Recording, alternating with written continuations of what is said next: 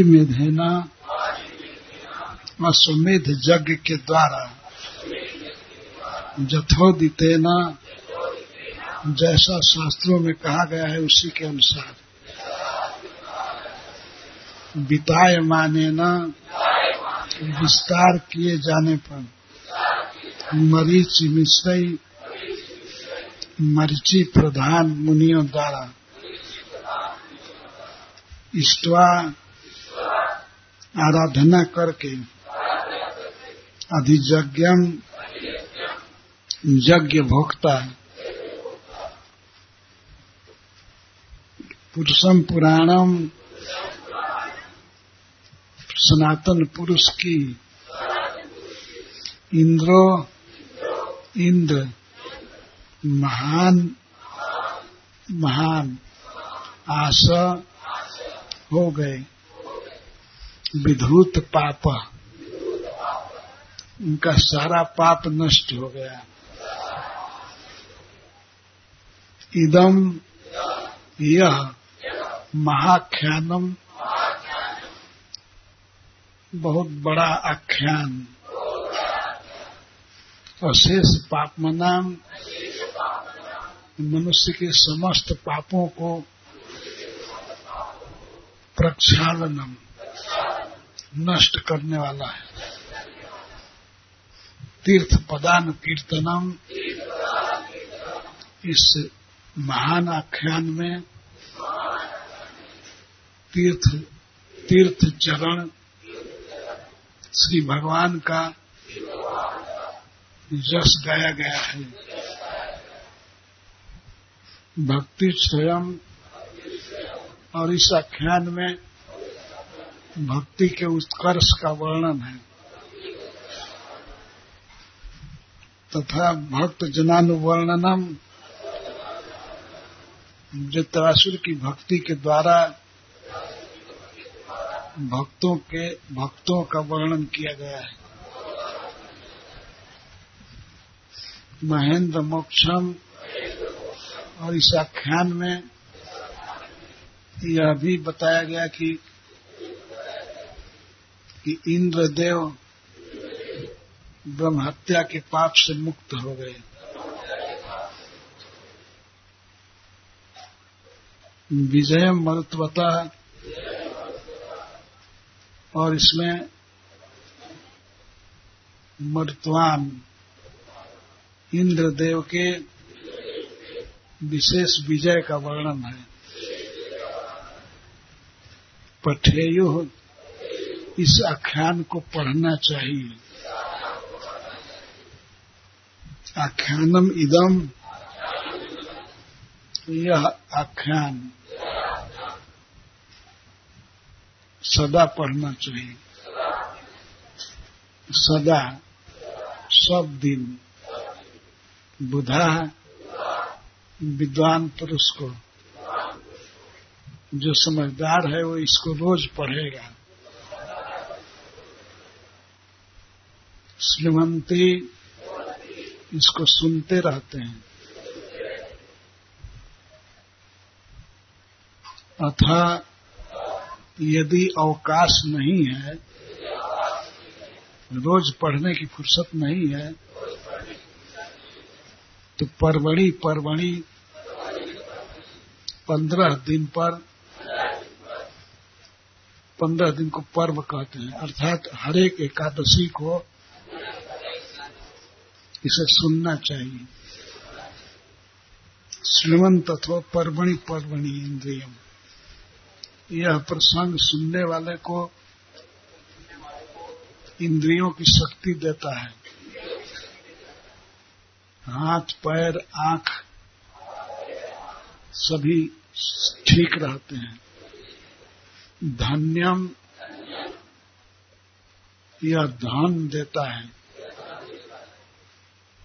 जशस्यम कीर्ति देता है। निखिला मोचनम इसको सुनने से समस्त पापों की निवृत्ति हो जाती है। रिपुम जयम शत्रुओं पर विजय देने वाला है। स्वस्थ स्वस्थनम और परम कल्याण करने वाला है। तथा इसके साथ ही आयुषम उम्र बढ़ाने वाला है। इस प्रसंग की महिमा को बता रहे सुखदेव गोस्वामी।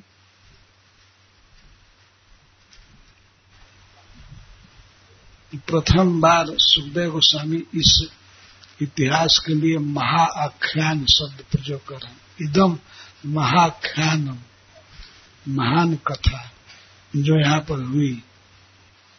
श्री सुख उवाच वृत्रे हते त्रयो लोका। बिना शुक्रेण भूरिदा। सपाला भवन सद्यो। बीज्वरा निवृत्तेन्द्रिया देवर्षि पितृभूतानि। दैत्या देवानुगा स्वयं। प्रति जगमु स्वधिष्यानि ब्रह्मेश्वरादयस्तत श्रील सुखदेव गोस्वामी कथा प्रारंभ कर रहे हैं। वृत्रासु के मरने पर। वृत्रे हते वृत्रासु की वृत्रासु का वध हो जाने के बाद तयो लोका, तीनों जगत के लोग ऊपर, मध्य और पाताल के लोग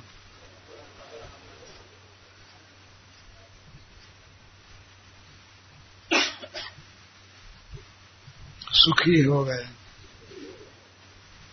बिना सक्रेण इंद्र को छोड़ करके। भूरी हे परीक्षित महाराज, आप बहुत बड़े दानी हैं।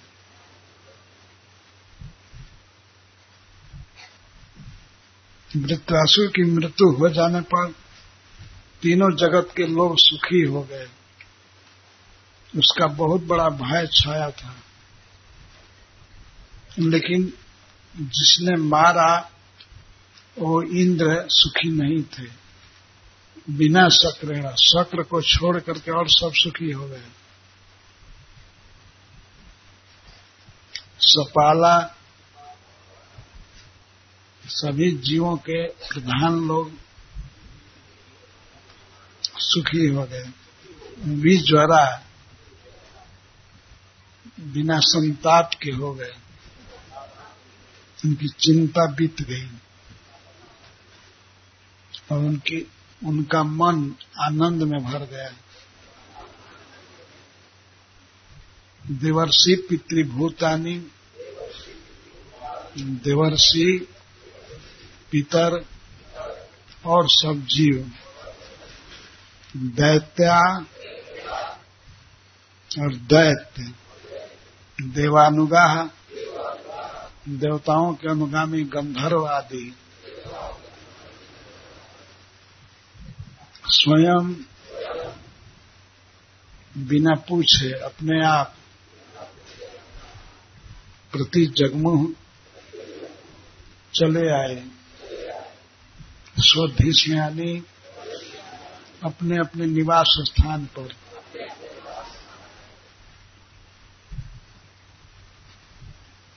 उनमें प्रधान थे ब्रह्मा जी। शिव जी, इंद्र आदि। ये सब लोग युद्ध स्थल से अपने अपने आवास पर चले गए। मृत्यासुर की मृत्यु के बाद सब लोग अपने घर चले गए। सब तो बड़े खुश थे, लेकिन इंद्र बहुत दुखी थे। वृद्धासुर का वध किए थे। उन पर बहुत बड़ा पाप लगा था, ब्रह्म हत्या का पाप। और बहुत बड़े वैष्णव का वध किए थे। वृत्तासुर बहुत बड़े वैष्णव थे और ब्राह्मण थे। इससे इंद्र को सुख नहीं हुआ, बहुत दुखी थे। सब लोग सुख से अपने घर चले गए। और स्वयं चले गए। कोई इंद्र से पूछा नहीं। कि अच्छा मुझको आज्ञा दीजिए, अब मैं जाना चाहता हूँ। इंद्र से बिना पूछे स्वयं अपने घर चले गए। कोई भी व्यक्ति पूछा नहीं। घर जाने वाले लोगों में ब्रह्मा जी, ईश और इंद्र, ये सब लोग थे। इंद्र भी गए अपने घर, स्वर्ग में। ब्रह्मा जी गए, भगवान शिव गए, कैलाश, सब लोग चले गए। तो इस पर महाराज परीक्षित प्रश्न पूछते हैं। इंद्रस्यान और निर्वर्तर हेतु श्रोतम इच्छा में भो मुनि। हे मुनिराज, सुखदेव गोस्वामी, मैं यह जानना चाहता हूँ कि इंद्र को क्या दुख था। जब सब लोग सुखी हो गए तो इंद्र को क्या दुख था? जेना सुन सुखिनो देवा, हरेर दुखम कुतो भवन जिससे वृत्रासुर के वध से सारे देवता सुखी हो गए तो फिर इंद्र को क्या दुख हुआ?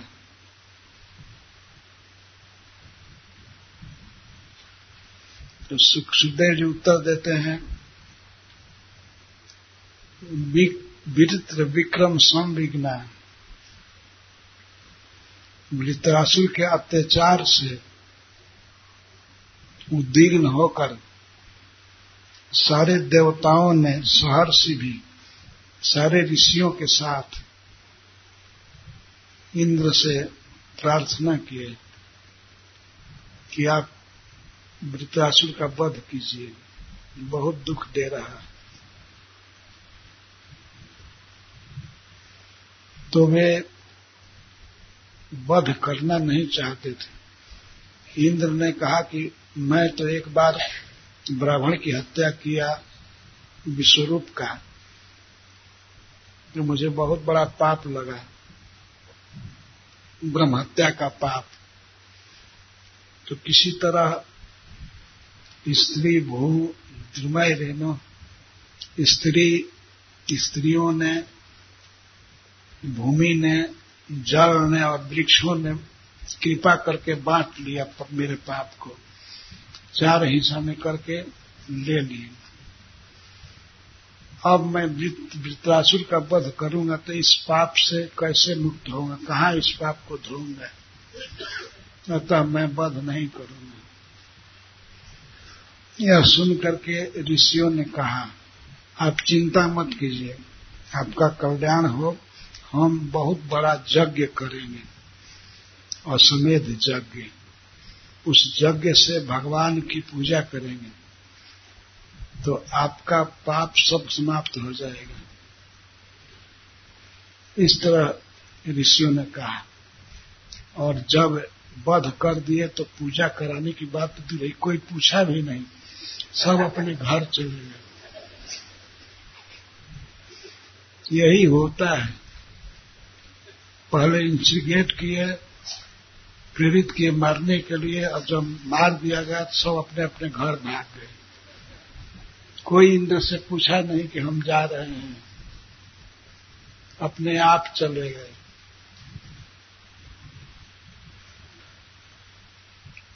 तो ऋषियों ने कहा था कि हम यज्ञ करेंगे। हाय मेधे न पुरुषम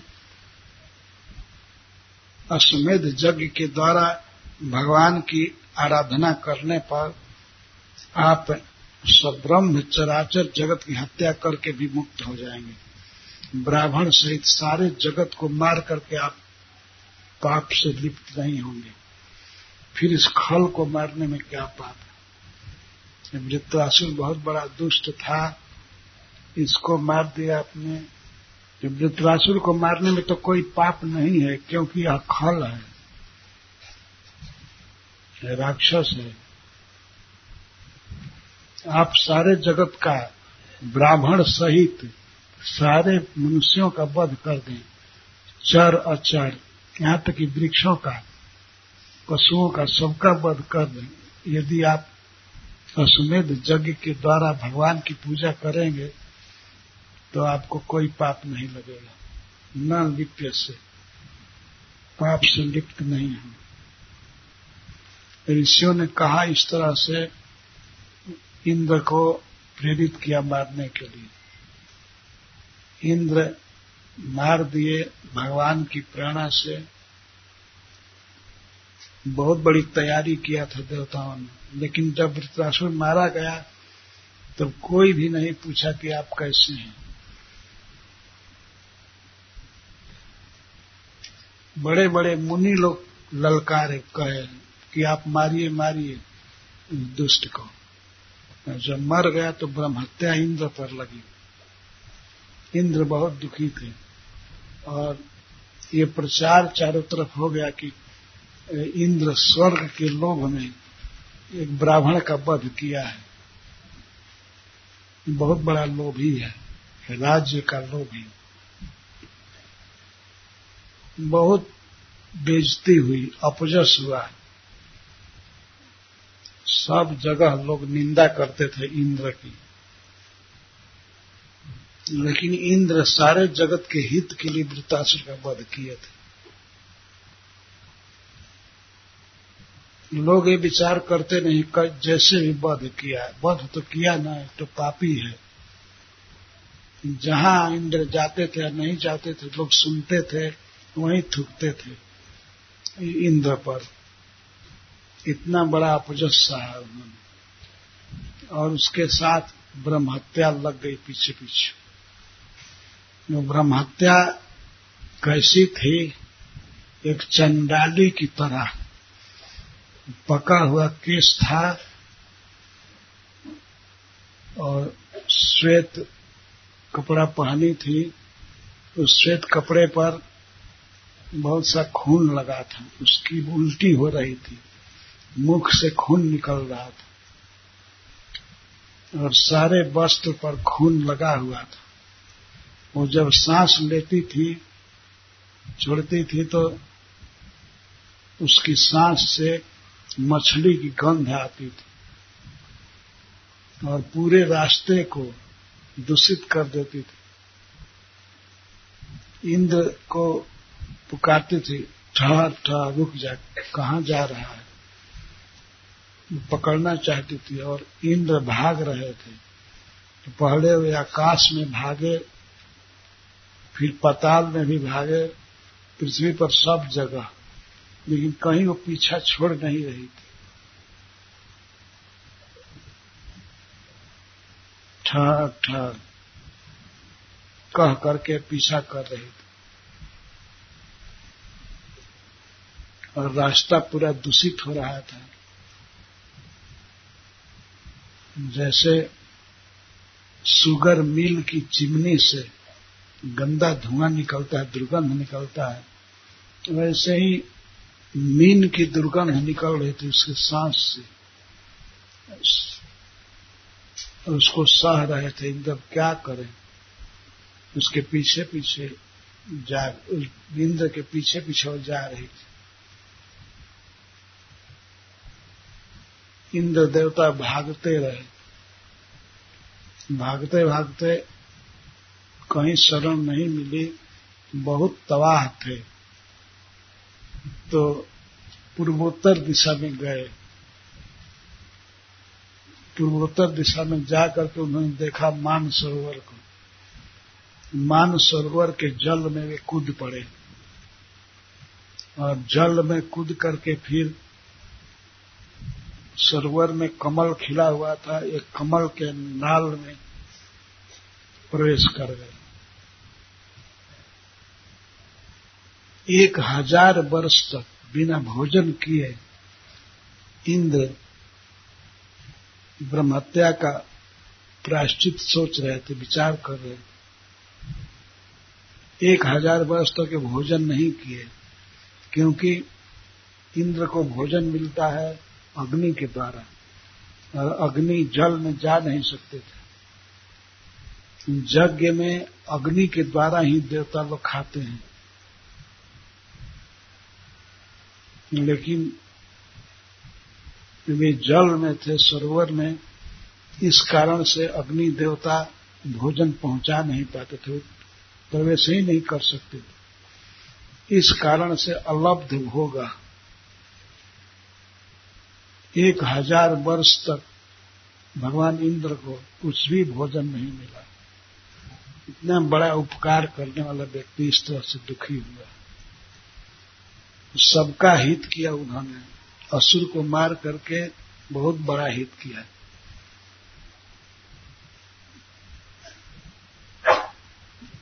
असुरों को मारना, आतंकवादियों को मारना यही इंद्र का काम है। और वर्षा करना। वर्षा करके सारी पृथ्वी को सुख हरी भरी कर देते हैं। सभी उत्पादन वर्षा से होता है। तो इतना बड़ा कार्य है भगवान इंद्र का। वर्षा करते हैं और असुरों का वध करते हैं। क्योंकि असुर जनता को तबाह कर देते हैं। इसलिए असुरों का वध बहुत ज़रूरी है।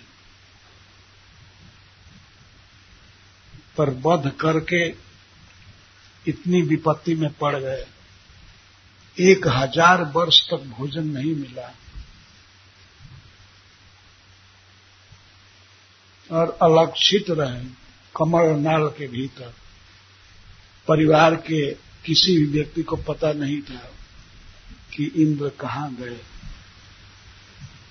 स्वयं सचिव को, उनकी धर्म पत्नी, परम पतिव्रता स्त्री, उसको भी पता नहीं था। इस विपत्ति में वे छिप कर रह रहे थे। मान सरोवर में कमल नाल के भीतर बिना भोजन किए,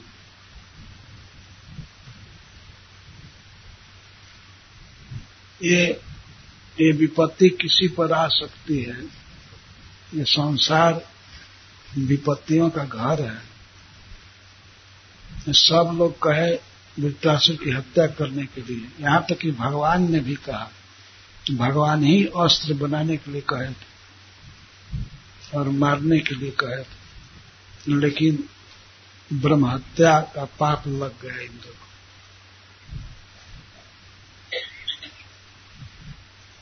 और पाप लगा तो वे इसके कारण बहुत दुख भोगे। एक हज़ार वर्ष तक स्वर्ग से बाहर रहे।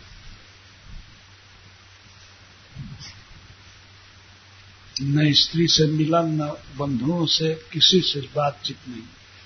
उस समय तो फ़ोन भी नहीं था कि बात कर रहे। और जल के भीतर फ़ोन लग नहीं सकता था। तो बहुत विपत्ति में पड़े। इतना उपकारी व्यक्ति, सारे जगत का उपकार करने वाला, सबको भोजन देने वाला, अपने आप एक हज़ार वर्ष तक कुछ नहीं खाया। इतनी बात है कि जो ब्रह्महत्या का पाप था, वो पूर्वोत्तर दिशा में रहने से भगवान शिव का क्षेत्र है। भगवान शिव ने पाप के वेग को रोक दिया और उतना तबाह नहीं कर सका इंद्र को। जितना बड़ा पाप था, उसके क्षमता को वेग को भगवान शिव ने कम कर दिया। और कमल वन में रहने वाली लक्ष्मी जी, भगवान की प्रिया है, ये रक्षा कर रही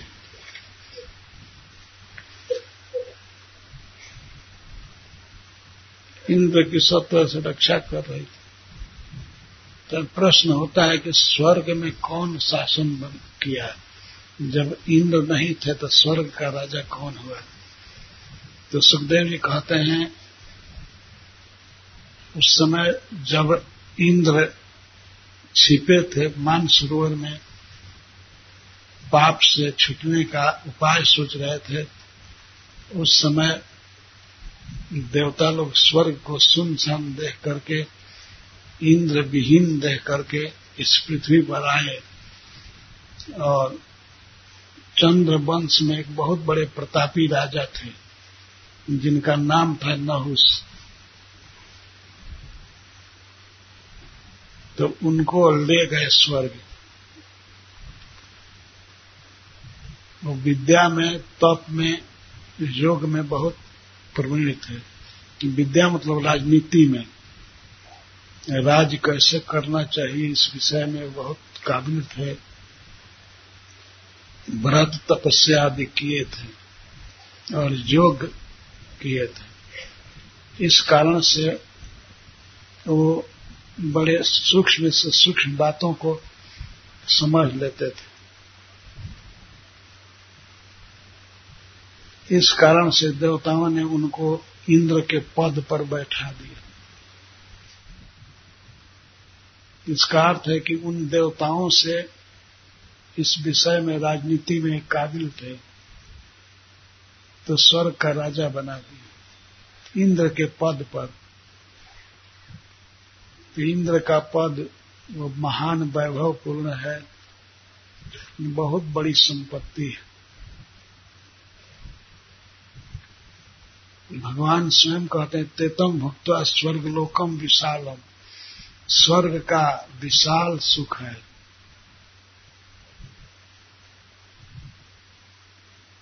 तो वहाँ जाने पर नहुस की मति बिगड़ गई। वो इंद्र के आसन पर बैठे थे और उनके मन में ये आ गया कि अब मैं इंद्र हूँ। इसलिए इंद्र जिन चीज़ों को यूज़ करते थे, वो सब हमारे अधिकार में है। यहाँ तक दुर्विचार आ गया कि इंद्र की पत्नी सची मेरी सेवा में आ गई। इतना दुर्विचार हो गया। इतना पद का, धन का अभिमान होता है। नहुस को बहुत बड़ा अभिमान हो गया। इतना अभिमान की आज्ञा कर दिए स्वयं अपनी सची को कि अब तो मैं इंद्र हूँ। अब तुम मेरी सेवा में आओ। तो सची तो पतिव्रता स्त्री थी। वो उस विपत्ति में अपने गुरु महाराज से मिली, बृहस्पति जी से। उसने कहा कि गुरुदेव, राजा नहुस ने ये आज्ञा दिया है। मैं कैसे धर्म बचाऊं? तब गुरु जी ने उपाय बताया। चिंता मत करो बेटी। तुम कह दो राजा नहुस से कि तुम स्वीकार करती हो तुमको। राजा नहुस को लेकिन नौ से कह दो कि यदि आप नई पालकी पर और नए कहार में जोत करके लाएँगे, जो स्वर्ग में ब्रह्मर्षि हैं, सप्तर्षि, उनको पालकी में जोत करके लाएँगे, उन और नई पालकी पर चढ़ करके आएँगे, तब मैं आपको स्वीकार करूँगी। ये उपाय बताया बृहस्पति जी ने। वो जानते थे कि ब्राह्मण लोग साथ दे देंगे, बस ये खत्म हो जाएगा तो इतना अभिमान में था नहुस की, ब्राह्मणों को बुलाया, और कहा कि तुम लोग बैठे बैठे क्या करते हो? कुछ काम करो। मेरी पालकी में लगो, वो लोग नहीं लग रहे थे, ब्राह्मण थे, बहुत कोमल शरीर वाले। लेकिन जब जब ज़बरदस्ती कहा, तुम लगो तुम लगो तुम लगो। और उन ऋषियों में एक अगस्त मुनि थे। अगस्त जी परम प्रतापी ऋषि हैं। रावण आदि दस्यु उनसे बहुत डरते थे। दक्षिण भारत में रहते हैं। उनका बहुत बड़ा प्रभाव है। तो अगस्त जी को भी जोत दिया। तुम पालकी बिठाओ। पालकी खुली थी। चलने में लोग देर कर रहे थे। ब्राह्मण कभी पालकी ढोए नहीं। कोई कहार थोड़े थे। वो धीरे धीरे चल रहे थे। और नहुस कामोन्मत्त हो गया। सची के सौंदर्य को देख करके वो लुब्ध हो गया था। दुराचार, दुराचारी हो गया।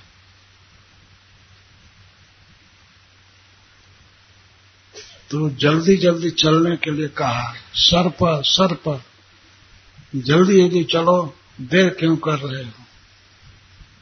और पालकी ढोने वाले ब्राह्मणों पर पैर से मारा। उसमें अगस्त जी के सिर पर पैर लगा, राजा का।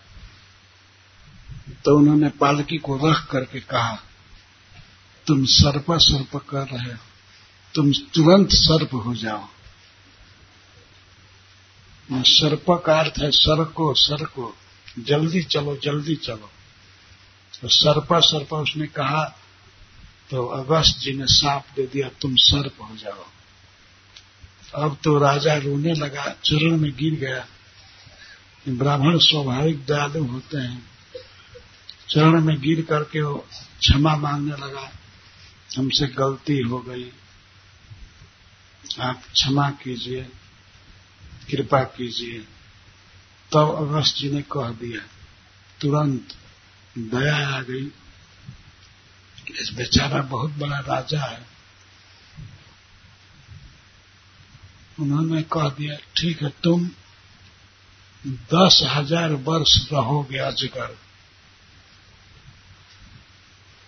दस हज़ार वर्ष के बाद किसी श्रेष्ठ पुरुष से जब तुम्हारी बात होगी, वार्ता होगी, तब तुम सर्प जोनि से मुक्त हो जाओगे।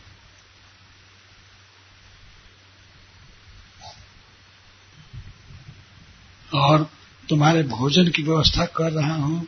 दिन के छठे भाग में, शाम के समय कोई भी बलवान प्राणी तुमको मिलेगा। चाहे वो सिंह हो, चाहे हाथी हो बड़े बड़े पशुओं को तुम खा सकोगे। बहुत बड़ा अजगर बना नहुस अजगर बन करके वन में पड़ा रहता था। और मुनि का आशीर्वाद था, इसलिए उसको भोजन की कमी नहीं होती थी। अजगर जहाँ रहता है, वहीं भोजन मिल जाता है। अजगर कहीं इधर उधर जाब नहीं करता है, चलता नहीं है। कहीं कमाए, कुछ पैसा इकट्ठा करें, जहाँ है वहीं पर उसको मिल जाता है भोजन। कोई पशु पकड़ करके खा लेता है। बड़ा बड़ा सर्प बड़ा बड़ा हाथी या पक्षी कोई भी पकड़कर खा लेता है। तो कथा है कि पांडव उस समय वन में रह रहे थे। उन्होंने अपना राज्य हार दिया था महाराज युधिष्ठिर अपने भाइयों के साथ वन में रह रहे थे। एक दिन भीमसेन, उनके तीसरे भाई दूसरे भाई युधिष्ठिर महाराज से छोटे भीमसेन और जंगल में जा रहे थे और बहुत हाथियों को मारे, सिंहों को मारे, बहुत बड़े बड़े वृक्षों को उखाड़े। इस कार्य में उनको बहुत देर हो गई, अकेले गए थे। और शाम हो गई। अकस्मात वह महान अजगर नहुस पकड़ लिया इनको। बहुत छूटने का प्रयास किए, बहुत बलवान थे, लेकिन ऋषि का साप था। वो नहुस के चंगुल से, अजगर से छूट नहीं पाए। पस्त हो गए। ये सर्प का स्वभाव होता है, अपने शरीर में वो लपेट लेता है। तो सारी शक्ति इनकी पस्त हो गई, भीमसेन की। अब लगता था कि ये मर जाएँगे, सांप खा जाएगा, लेकिन सांप को याद था कि यह युधिष्ठिर का भाई है। अवश्य युधिष्ठिर आएँगे इसको छुड़ाने के लिए तो मैं उनसे बात करूँगा। युधिष्ठिर से पवित्र कौन है, मैं सर्प जोनि से मुक्त हो जाऊँगा। श्रेष्ठ व्यक्ति से बात करने से। तो वे भीमसेन को पकड़े रहे। बहुत युद्ध हुआ, बहुत छूटने का प्रयास किए, भीमसेन ने छूट नहीं पाए। शाम हो गई, महाराज युधिष्ठिर अपने गुरु धौम्य मुनि के साथ निकल निकले ये कहकर कि सब भाई आ गए। भीमसेन नहीं आया, क्या हुआ? चले खोजने के लिए, दीपक जला करके रात के समय गए जंगल में। खोज रहे थे भीम सेन पुकार रहे थे, लेकिन वे हो तब न बोल रहे हैं। अंत में उन्होंने देखा कि बड़े बड़े वृक्ष टूटे हैं, रास्ते में सिंह मरा पड़ा है, हाथी मरा पड़ा है। तो ये समझ गए कि ये काम भीम का है। तो उसी के सहारे वे चले गए आगे। टूटे हुए वृक्षों को देख करके हिंसक जंतुओं को मरा हुआ देख कर चले गए। और आगे जब बढ़े तो देखे भीमसेन को एक महा अजगर पकड़ लिया है। और भीमसेन ऐसे पड़ गए कि अब लगता था कि जान नहीं है। महाराज युधिष्ठिर बड़े बुद्धिमान व्यक्ति थे।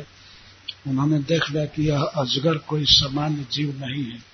विचित्र बनावट थी उसकी। कई तरह का रंग उसके शरीर का था। तो वे बड़े धैर्य से अजगर से पूछे, आप कौन हैं? अपने बारे में कुछ बताइए। और उसके पूछे बिना स्वयं कहे, ये मेरा भाई है।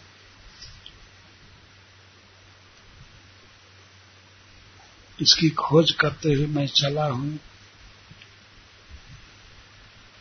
आप इसको छोड़ दीजिए। तब उस अजगर ने कहा, मैं तुमसे कुछ प्रश्न करूँगा और तुम मुझसे कुछ पूछो और इसके बाद इसको छोड़ सकता वो चाहते थे बात करना। तो नहुस महाराज ने अजगर के रूप में पूछा, ये बताओ युधिष्ठिर ब्राह्मण कर्म से होता है कि जन्म से। तो महाराज युधिष्ठिर ने उत्तर दिया, जन्म से कोई ब्राह्मण नहीं होता है। जन्म तो शुद्ध जैसा होता है। जब वो विद्या पढ़ता है, भगवान के बारे में जानता है, तब उसको ब्राह्मण कहते हैं। साफ़ उत्तर दिया है महाभारत में लिखा हुआ है। युधिष्ठिर महाराज कहते हैं जहाँ तक जन्म की बात है, जन्म तो सबका एक समान होता है। वही माता के पेट से जन्म लेता है, शूद्र भी माता के पेट से जन्म लेता है। ब्राह्मण होने के लिए विद्या बहुत ज़रूरी है। अगर विद्या में सर्वश्रेष्ठ विद्या है भक्ति तो भक्ति करने पर ही वो ब्राह्मण हो सकेगा। तो फिर दहुस ने कहा, युधिष्ठिर, अब तुम मुझसे कुछ पूछो। युधिष्ठिर पूछे कि, आप बताइए, आप कौन हैं? तब नहुस ने बताया, मैं तुम्हारा पूर्वज हूँ।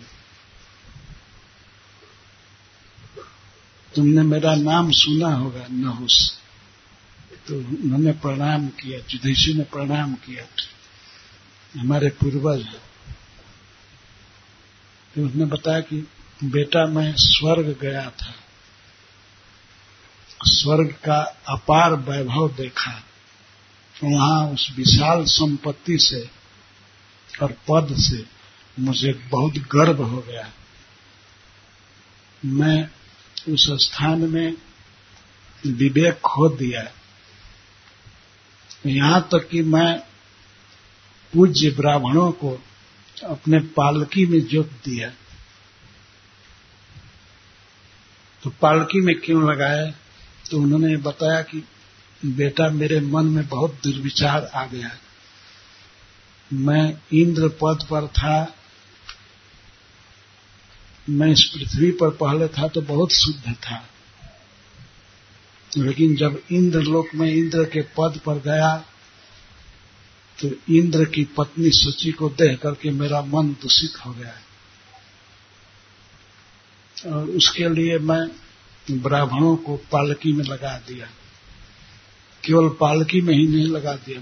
मैं इतना विवेकहीन हो गया कि परम पूज्य ब्रह्मर्षि श्री अगस्त जी के मस्तक पर मैंने लात से मारा। इतना पतन हो गया मेरा। तो इस संसार में मनुष्य को कृष्ण भावना से गिराने के लिए सबसे कारण है धन का मद मैं इसका प्रमाण हूँ। इतना शुद्ध राजा, लेकिन स्वर्ग में जाकर स्वर्गीय संपत्ति से मैं अंधा हो गया, विवेक खो दिया, और आज इस दशा में पड़ा। महात्मा अगस्त मुनि ने मुझे साप दे दिया। इसलिए मैं सर्प बना। तुम ले जाओ भीमसेन को। छोड़ दिया। भीमसेन खड़े हो गए, स्वस्थ थे, क्योंकि सर्प ने उसको डसा नहीं था, विषदंत नहीं कराया था, केवल पकड़ा था। नहुस भीमसेन को छोड़ दिए। महाराज युधिष्ठिर बहुत प्रसन्न हुए और उसी समय स्वर्ग से विमान आया। उस विमान पर देवता लोग कुछ थे, न उसको चढ़ाए, फिर स्वर्ग गए। लेकिन बहुत सावधान होकर के गए। अब डिभोटी बन करके गए। महाराज युधिष्ठिर से सत्संग हुआ। अब धन के अभिमान में नहीं होंगे। बहुत सावधान रहना चाहिए धन संपत्ति से, पद से। ये नहुस अपने अनुभव से बताए कि सबसे ज़्यादा भय है इस संसार में, पद और धन से। यही कृष्ण भक्ति से गिरा देता है। तो जब तक महाराज नहुस मान सरोवर में रहे, तब तक नहीं, इंद्र भगवान, जब तक मान सरोवर में रहे, तब तक नहुस राजा थे। और राजा बने, लेकिन इंद्र की पत्नी ने उनको सर्प जोनी में फिर डलवा दिया। इतिहास है। वृत्रासुर के वध से यह संबंधित घटना है। और तेरहवें अध्याय में इतनी ही कथा है।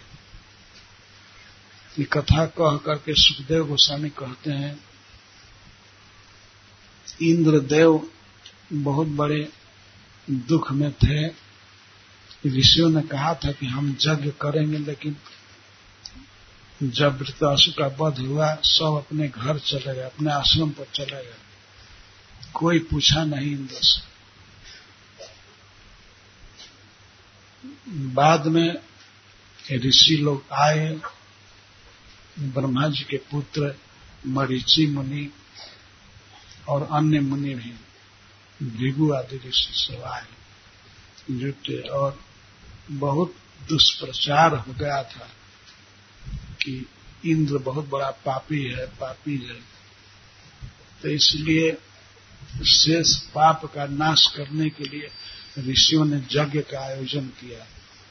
बहुत बड़ा यज्ञ, बाजी मेध यज्ञ, उसी को अश्वमेध यज्ञ कहते हैं। यथोदितेन उचित तरीके से यज्ञ किया गया। जथा उदितेन जैसा कहा गया है शास्त्र में। और करने वाले मरीची मुख्य मुनि लोग थे।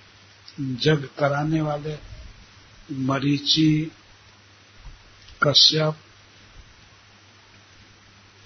भृगु आदि मुनि लोग थे। जग करने वाले महान विद्वान थे बिताए माने न। यज्ञ का विस्तार किए, बहुत सुंदर यज्ञ हुआ। उस यज्ञ से इंद्र का पाप नष्ट हो गया, विधुत पाप। इंद्रो महानाश और इंद्र महान हो गए।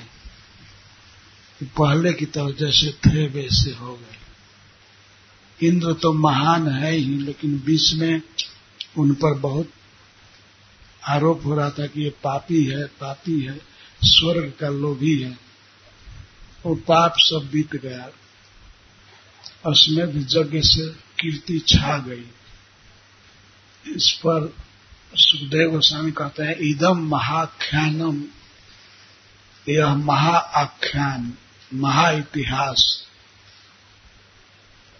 अशेष पापमनम प्रक्षावनम अशेष। सारे पापों का नाश करने वाला है। इस प्रसंग को केवल सुनने और पढ़ने से सारा पाप नष्ट हो जाएगा। ये सुखदेव गोस्वामी का उद्गार है। एकदम महाख्यान इस महाख्यान को बुद्धिमान लोग सब समय, सब दिन पढ़ते हैं। श्रीमंती अथवा परबड़ी परबड़ी ज्ञान और यदि अवकाश नहीं है, काम धंधा में है, घर के काम धंधे में तो परवड़ी परवड़ी पंद्रह दिन पर। पंद्रह दिन को एक पर्व कहते हैं। इसका अर्थ है हर एक एकादशी को इसे सुनना चाहिए। श्रीमंती, प्रत्येक एकादशी को भगवान इस आख्यान को सुनना चाहिए। और पढ़ना चाहिए। यदि अवकाश नहीं है, अवकाश का अर्थ, यदि फुर्सत नहीं है तो क्या करेंगे? नहीं पढ़ पाएँगे। लेकिन कम से कम सुनना चाहिए। श्रीमंती, यदि बुधा बुद्धिमान होगा तो ये सुनेगा ज़रूर। तो इस महापुण्य क्षेत्र में, हरिद्वार में इस महाख्यान को कहा गया। इसे आप लोगों ने बड़े ध्यान से सुना। इसकी बड़ी महिमा है। थोड़े दिन के लिए भी, केवल दो दिन के लिए सुने आप लोग। कल और आज यह महायाख्यान दो दिन में ही पूरा किया गया। वैसे तो सात दिन में पूरा करता हूँ मैं, लेकिन दो प्रसंग कहना था, इसलिए दो दिन में पूरा किया। यह हम सभी का कल्याण करेगा।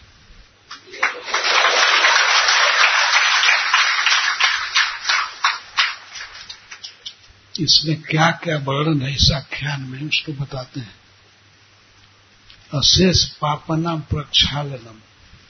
शेष का अर्थ है बाकी, कोई पाप बाकी नहीं रहेगा। सब पापों का ये नाश कर देता है। पाप अनजान में, जान में होता ही रहता है। कोई मनुष्य ऐसा नहीं है जो पाप नहीं करता। जानबूझ करके पाप करता है या अनजान में। तो जो भी पाप हुआ है, जो भी गलती हुई है, इस आख्यान को सुनने पर पाप का प्राश्चित हो जाएगा। क्यों? तीर्थ पदानुकीर्तनम।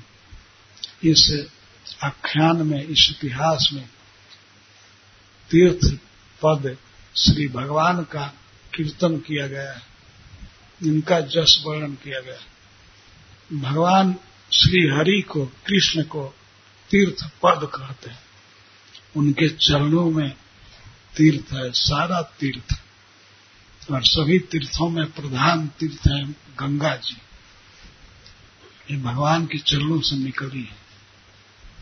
तो आप अपने घर से बहुत थोड़े समय के लिए हरिद्वार आए हैं। हरिद्वार में बहुत बड़ा लाभ है। कि भगवान के चरण कमल से निकली हुई गंगा जी मिलती हैं। इनका दर्शन होता है, स्मरण होता है, स्नान होता है।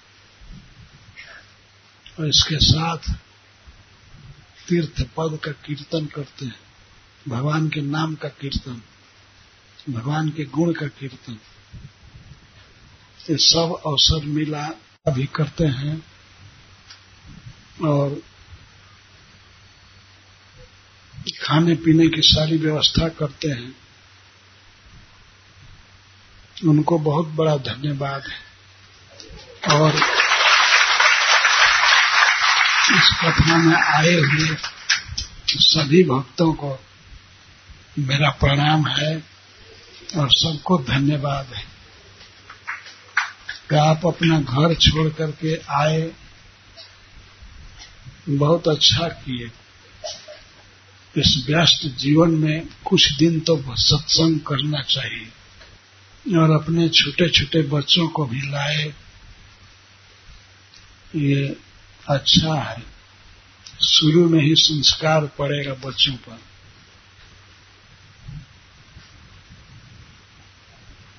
इनको बचाना चाहिए दुर्व्यसनों से।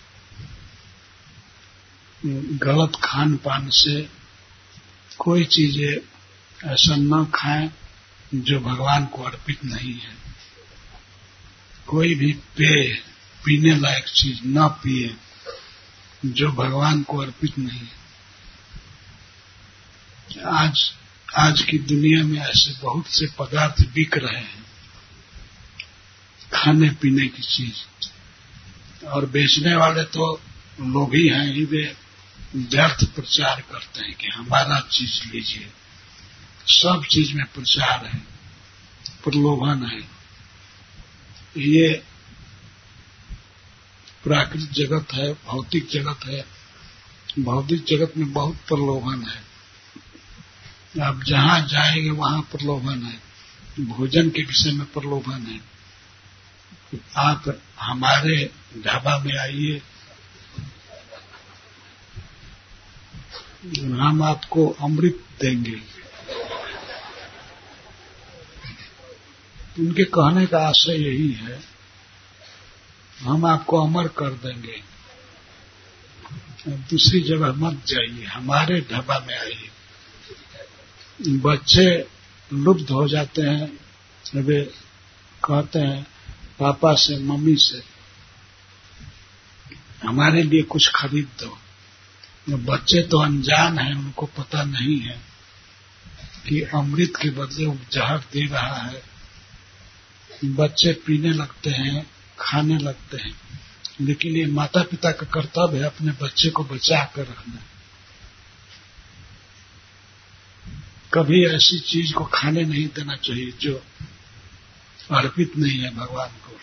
कोई फल या कोई पानी, पेय, चाय वगैरह, सब नहीं पीने देना चाहिए।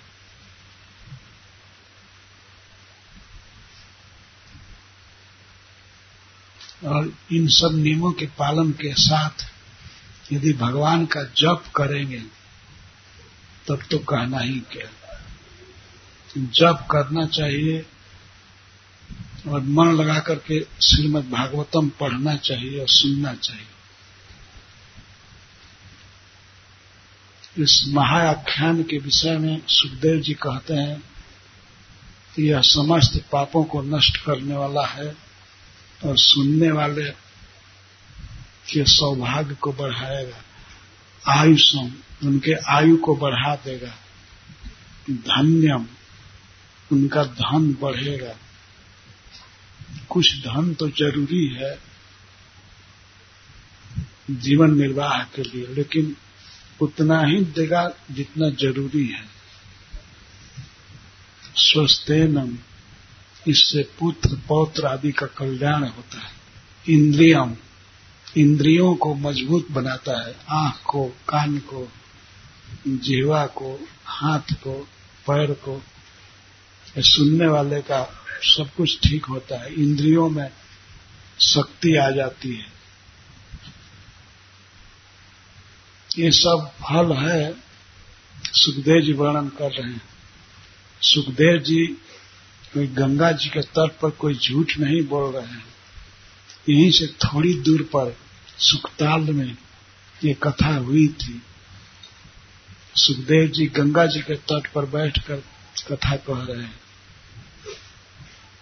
हम लोगों को समझना चाहिए कि मुनि जिसमें शब्द लग गया या ऋषि शब्द लग गया, वो पूर्ण सदाचारी व्यक्ति है, पूर्ण ब्रह्मचारी या सदगृहस्थ।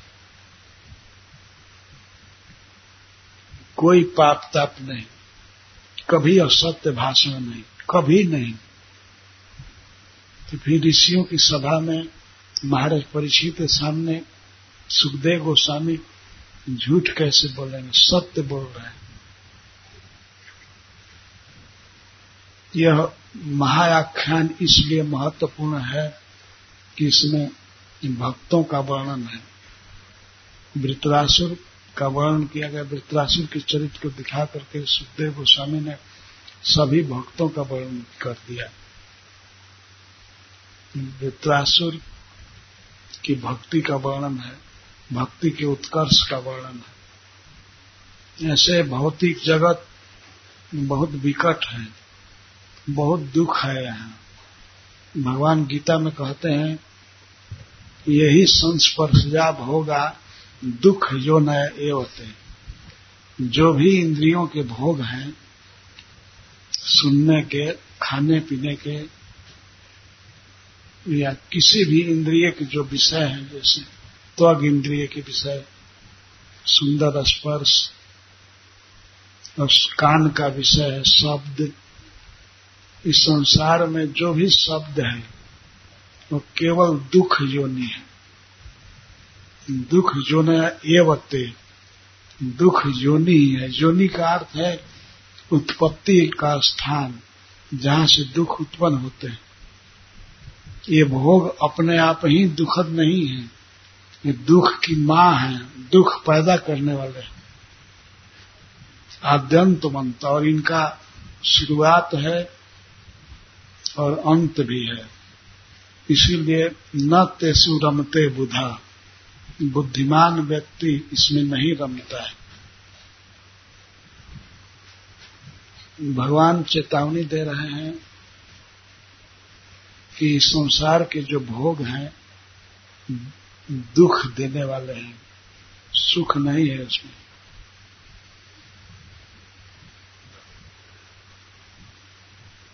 जो भी स्पर्शज भोग हैं, देखने के, सुनने के सब दुखमय हैं।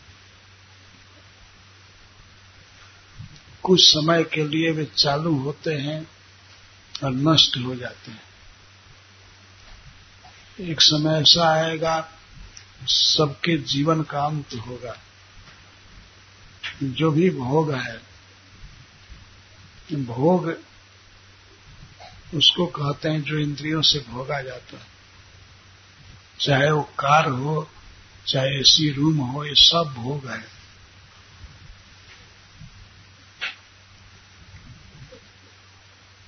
तो भोगों में पड़ना, अपने जीवन को नष्ट करना है।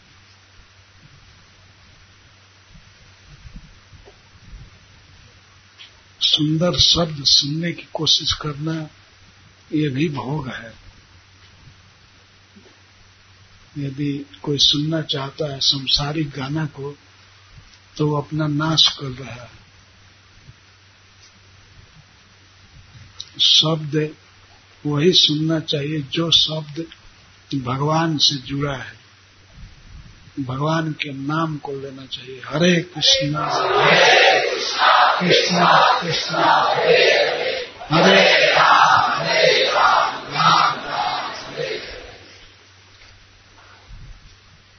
और दृश्य आँख से देखते हैं। कोई भी दृश्य देखें, भगवान का स्मरण करें। भगवान सब जगह हैं, सब चीज़ों में हैं और सब समय है। ऐसा कभी भी समय नहीं आएगा कि जब भगवान नहीं रहेंगे। भगवान हैं और सब जगह है, सब समय है। भगवान हरिद्वार में भी हैं, दिल्ली में हैं, पंजाब में हैं, सब जगह है। तो देखने की चेष्टा करनी चाहिए कि हम भगवान के स्वरूप को देखें। कोई भी मनुष्य दिखाई पड़ता है तो एक बार हृदय में भावना करनी चाहिए कि इसके हृदय में कृष्ण है और मन ही मन प्रणाम करना चाहिए। यदि सामने प्रणाम नहीं कर पाए तो मन में प्रणाम करना चाहिए। जो भी चीज़ देखें कोई नदी देखें तो इसमें जो भगवान का शरीर है। गंगा जी तो डायरेक्ट भगवान के चरण से निकली है।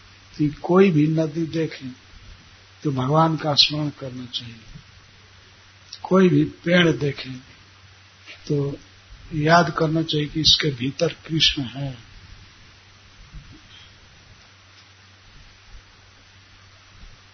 यदि कुत्ता भी सामने पड़ता है तो एक बार ध्यान आना चाहिए कि भगवान इसके हृदय में है।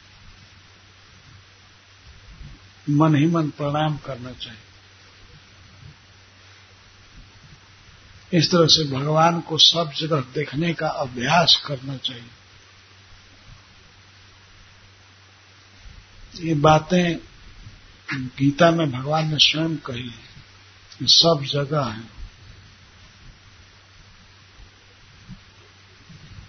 विद्या विनय संपन्ने ब्राह्मणे गवे हस्तिनी। सुनी चैव स्वपाके च पंडिता समदर्शन। वही पंडित है, जो समदर्शी है, समभाव से देखता है।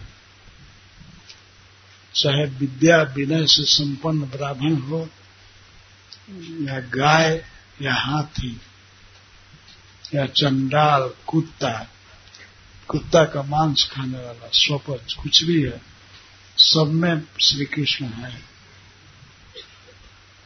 भगवान के द्वारा कहा हुआ है सत्य भगवत गीता जैसे सदग्रंथ में है, इसको मान करके अपने जीवन में देखना चाहिए।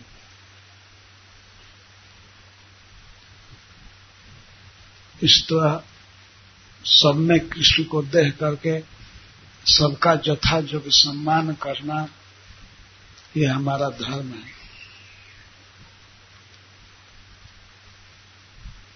जीवे सम्मान, दिवे जानी कृष्ण अधिष्ठान। कृष्ण निवास कर रहे हैं जीव के भीतर। वे स्वयं कहते हैं, सर्वस्व चाह हृदय सन्निष्ठ मैं सबके हृदय में हूँ। तो ये कब देखेंगे। भागवत पढ़ने वाले और सुनने वाले भक्तों को तो अवश्य इसका अभ्यास करना चाहिए। किसी भी जीव पर दृष्टि पड़े तो उसके शरीर को न देख करके उसके हृदय में भगवान है, इसकी भावना करनी चाहिए।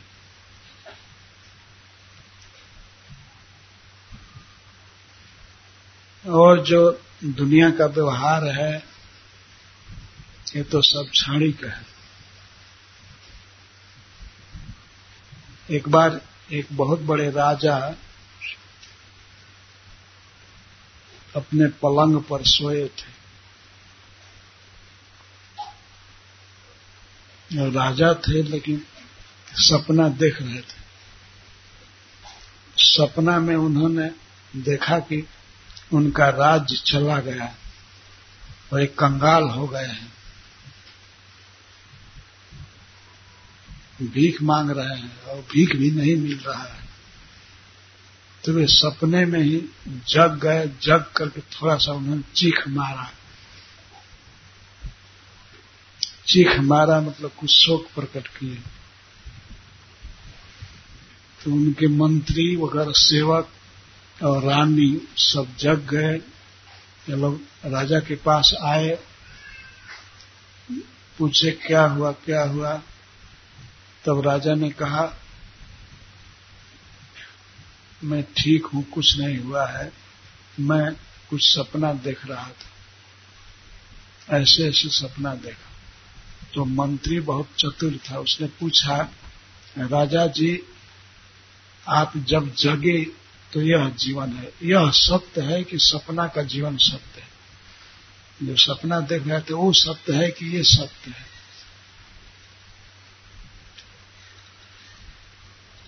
ये भी सत्य नहीं है। जागृत जीवन जो है, ये भी सत्य नहीं है। सपना तो झूठा है। तो संसार में दुख है, इसका अनुभव करना और संसार के प्रत्येक प्राणी में श्री भगवान को देखना ये अभ्यास करना चाहिए। और भगवान की कृपा पर दृढ़ विश्वास। भगवान अवश्य कृपा करेंगे। कृपा है, करेंगे नहीं है। पर वे हमारे सुहृद हैं, बंधु हैं। जैसे अर्जुन के वे सखा हैं, वैसे हमारे भी हैं। सभी जीवों के हित ऐसी हैं। सुहृदम सर्वभूता में भगवान स्वयं कहते मैं सभी जीवों का सुहृद हूँ। सुहृद उपकार की, बदले की अपेक्षा किए बिना उपकार करने वाला, हित करने वाला। तो जब इतना बड़ा ईश्वर, श्री भगवान हमारे हितैषी हैं, तब किस बात की चिंता है? विश्वास करना। सबसे ज़रूरी है भगवान की बात पर विश्वास करना। गीता पढ़ करके भगवान की एक एक बात को मन में सोचना चाहिए। भगवान अपने मुख से कहते हैं स्वीर्दम सर्वभूतानम सर्वभूतानम सर्व जीवानम भूत का अर्थ है जीव। मैं सभी जीवों का स्वीर्द हूँ। यदि ऐसी बात किसी व्यक्ति को देश का राष्ट्रपति कह दे कि मैं आपका स्वीर्द हूँ, आप चिंता मत कीजिए तो व्यक्ति कितना निश्चिंत होगा। और पूरे ब्रह्मांड का लोग स्पिरिचुअल और मटेरियल जगत का ईश्वर बोल रहा है, मैं तुम्हारा मित्र हूँ, चिंता मत करो। तो भगवान की बात पर हमें विश्वास करना चाहिए। इतने बड़े समर्थ प्रभु हमारे सुहृद हैं, हमारे बंधु हैं। ये विश्वास करने से तत्काल शांति मिलेगी। ज्ञातवा माम शांति मृक्षति इस बात को जान जाएगा जीव, तब तो उसको शांति मिलेगी कि भगवान समस्त वस्तुओं के भोक्ता हैं। समस्त लोगों के महाईश्वर हैं और सबके परम सुहृद हैं।